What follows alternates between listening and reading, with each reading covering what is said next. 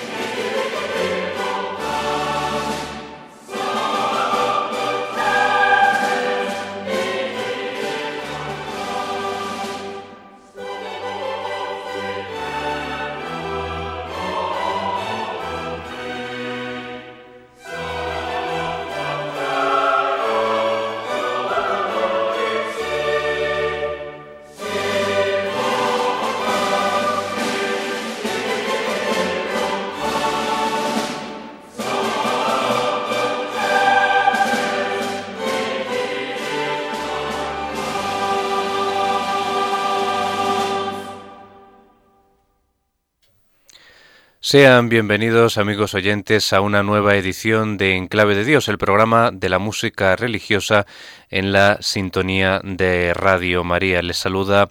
afectuosamente Germán García Tomás y está encantado de acompañarles una noche más en este espacio donde se congregan algunas de las más grandes composiciones sacras de la historia de la música.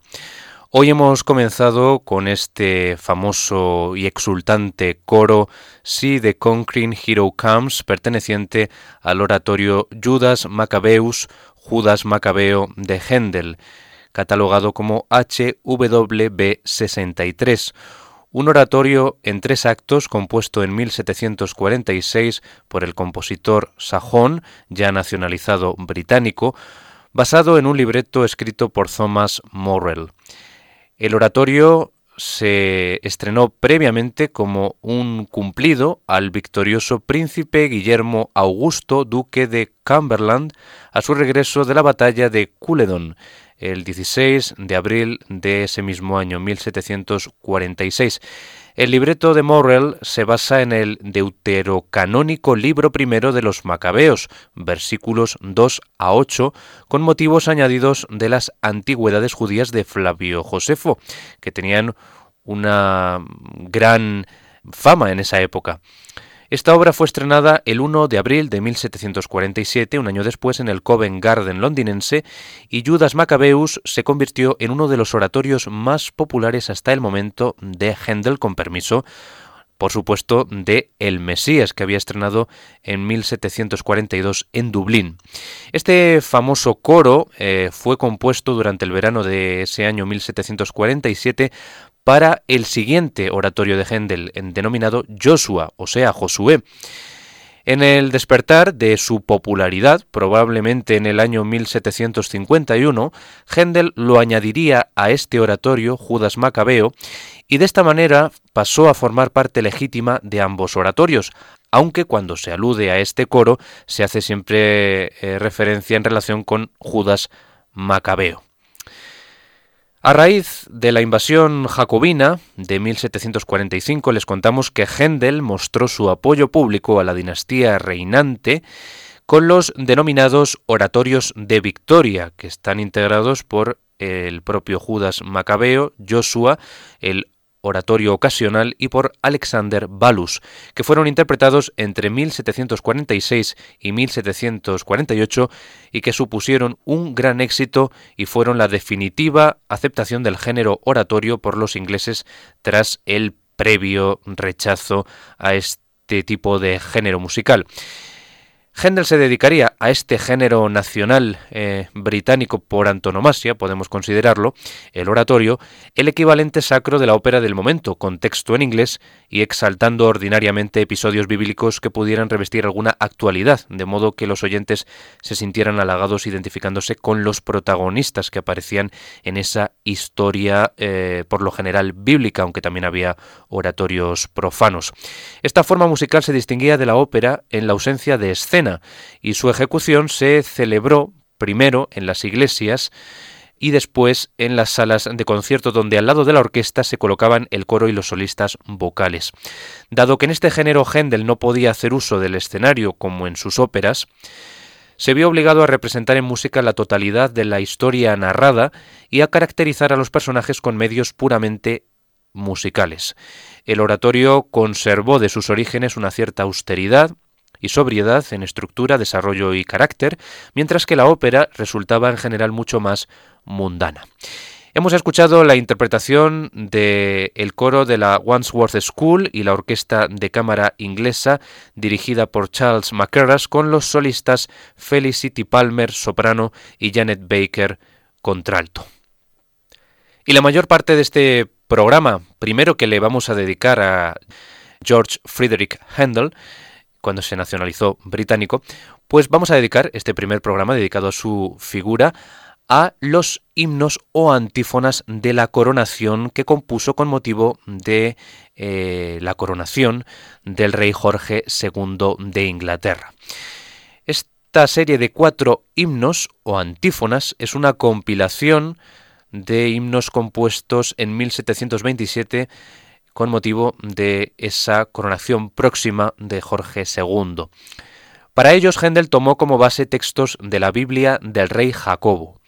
La obra no se limitó a la coronación real, ya que Händel autorizó su representación y ésta llegó a ser muy popular en su época. El 11 de junio de 1727 falleció repentinamente en Hannover su antiguo patrón como elector en esa ciudad de Hannover, Jorge I,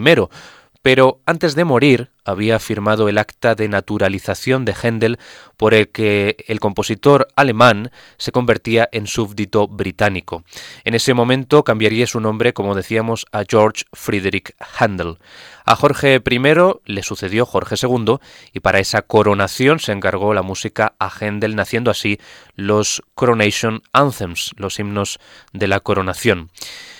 Quizá el más popular de ellos es el primero, Zadok the Priest, Zadok el sacerdote, que ha sido interpretado en cada coronación desde entonces. Las dimensiones de la orquesta y los músicos requeridos para la ejecución de estos cuatro himnos o antífonas de la coronación eran extraordinarios en la época. Se pudo leer en un periódico lo siguiente, hay 40 voces y 160 violines, trompetas, oboes, timbales y bajos, proporcionalmente, además de un órgano que fue instalado detrás del altar. Les ponemos un poco en antecedente acerca de este término, eh, anthem, que etimológicamente equivale a antífona y se emplea generalmente para significar músicas a varias voces que se cantan en la iglesia anglicana durante las oraciones de la mañana o de la tarde, pero que no pertenecen a la liturgia propiamente dicha. Desde un punto de vista formal, el anthem, el himno, es similar al motete en latino. Estas piezas se hicieron comunes en la segunda mitad del siglo XVI y hay dos clases. Uno es el full anthem, ejecutado íntegramente por el coro, y otro es el verse anthem, donde alternan solistas y coro. Pues vamos a entrar ya con el primero de esos cuatro himnos, que es Zadok the Priest, Zadok el sacerdote, escrito para coro mixto, tres trompetas, dos oboes, timbales, órgano y cuerdas, que relata la unción de Salomón como nuevo rey de los israelitas por parte del sacerdote Sadoc y el profeta Natán en el primer libro de los reyes. Este fragmento se leía en las coronaciones británicas desde la asunción como monarca británico de Edgar el Pacífico, allá por el año 973, y se mantuvo la tradición hasta el ascenso del rey que nos ocupa, Jorge II de Inglaterra, en ese año 1727. La duración de este himno, Sadok the Price, es la más breve de los cuatro, dura apenas cinco minutos, y la apertura la realiza el coro seguido por la orquesta, que está precedida por una fanfarria de tres trompetas. La obra es especialmente recordada y la recordarán especialmente ustedes por el fuerte impacto que produce la primera entrada del coro y esos eh, gritos jubilosos de God Save the King y Long Live the King, o sea, Dios salve al rey y larga vida al rey. Pero a raíz de 1992, cuando el compositor Tony Britten realizó una adaptación o arreglo de este anthem de Händel para componer el famoso himno de la Champions League, que siempre se interpreta en este campeonato futbolístico, pues se ha hecho muchísimo más popular este himno o antífona de la coronación. Lo escuchamos ya en la interpretación del coro de la Abadía de Westminster con el conjunto de English Concert con instrumentos originales, Trevor Pinnock al órgano y todos bajo la dirección de Simon Preston.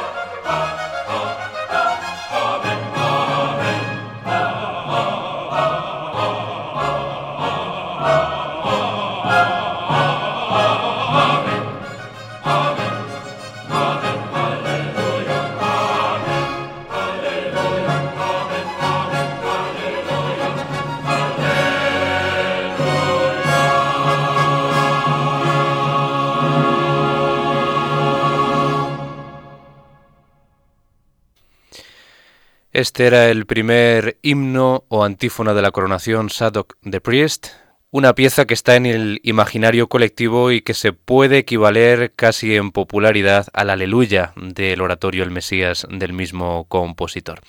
Bien, pues hoy en Enclave de Dios estamos recorriendo estos himnos de la coronación para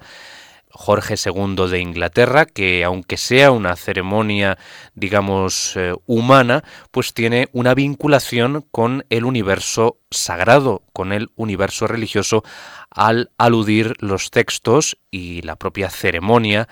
a lugares o acontecimientos sacros, religiosos. Esa vinculación que siempre ha existido entre la monarquía absoluta y la providencia, al eh,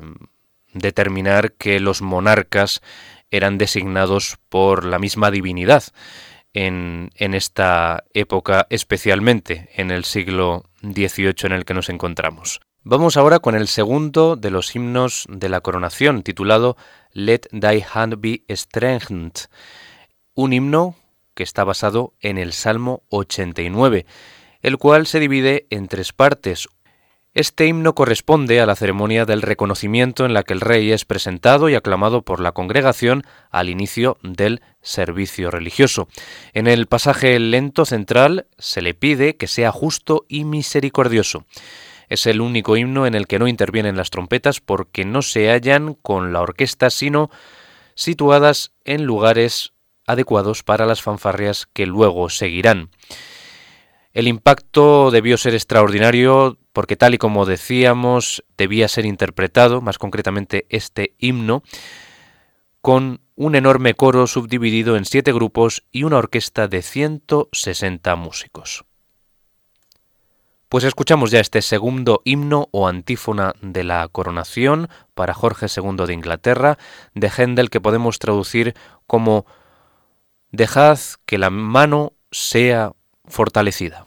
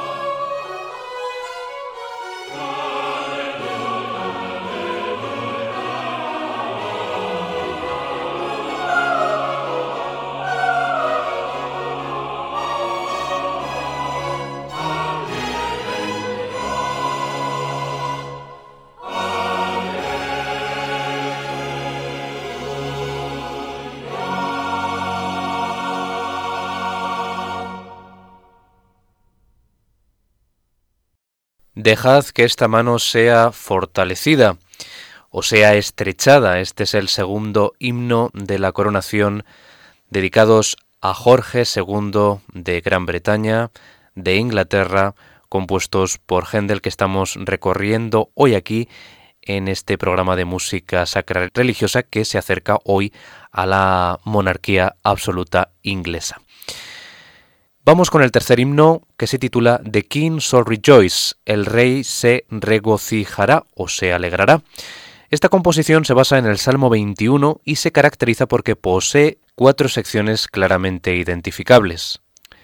El primer movimiento resalta la alegría y la energía del rey recién coronado, lo que se representa con pomposas y festivas fanfarrias, usando la fuerza completa del coro y la orquesta.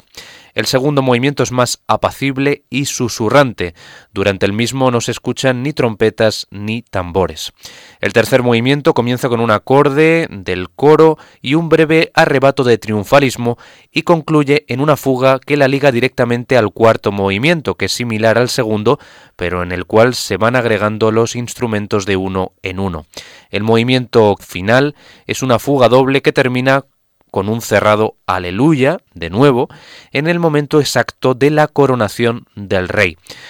Pues escuchemos este exultante de King Sol Rejoice, tercer himno o antífona de la coronación de Jorge Federico Händel.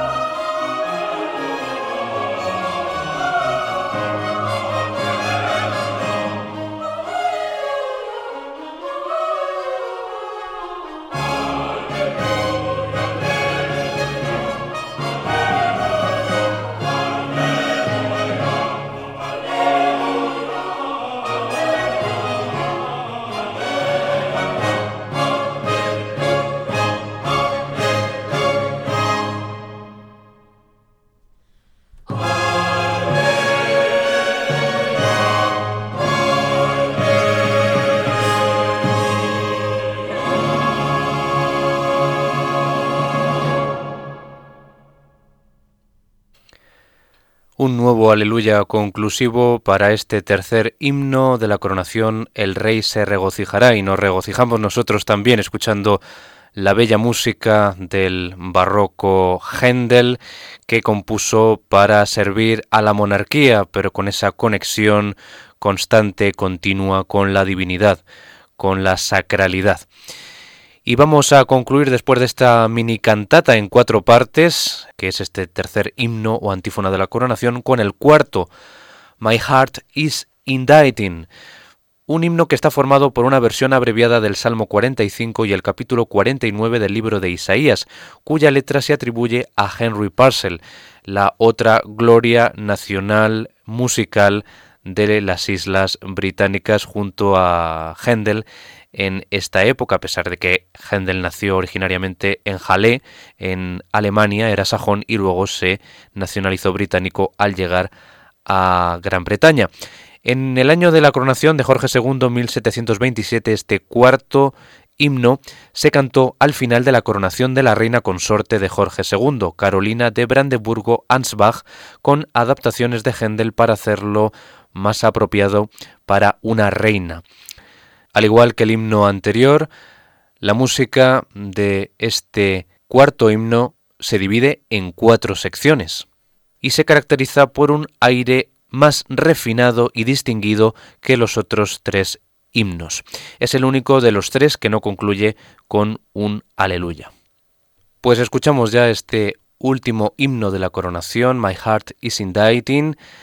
lleno de femenina elocuencia, con el mejor Händel acariciándonos con suntuosas frases y sensuales armonías, y el más largo de los cuatro himnos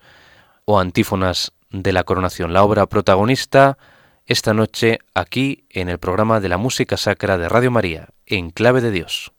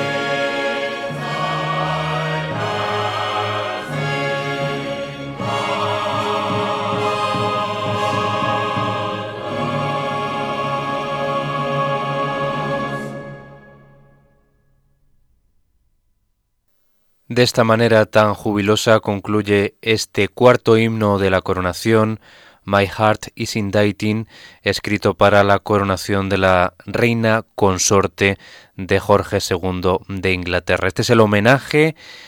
que Händel dedica al sucesor de Jorge I en el trono británico. Unas obras, cuatro himnos, cuatro antífonas que tienen vinculación con el mundo religioso al incluir textos bíblicos para una coronación mundana, podemos decir, de un monarca terrenal que en la época pues eh, se pensaba que tenía vinculación con la divinidad. Hemos escuchado la interpretación del coro de la abadía de Westminster con el conjunto de English Concert, el organista Trevor Pinnock y la dirección de Simon Preston. Esperamos que haya sido de su agrado este programa, primero que le dedicamos a Jorge Federico Händel, esta gloria del barroco alemán por un lado e inglés por otro, y les espero a todos ustedes en el próximo programa de Enclave de Dios. Les eh, facilito la dirección de correo electrónico para que si lo desean puedan realizarnos una consulta o un comentario relacionado con este programa, como es enclave de Dios y he estado encantado de acompañarles en una nueva ocasión en la sintonía de Radio María para traerles música que en este caso ensalza lo terrenal, pero que en definitiva posee un expreso trasfondo divino. Hasta la próxima ocasión, gracias por su atención, que sean ustedes muy felices. Saludos cordiales.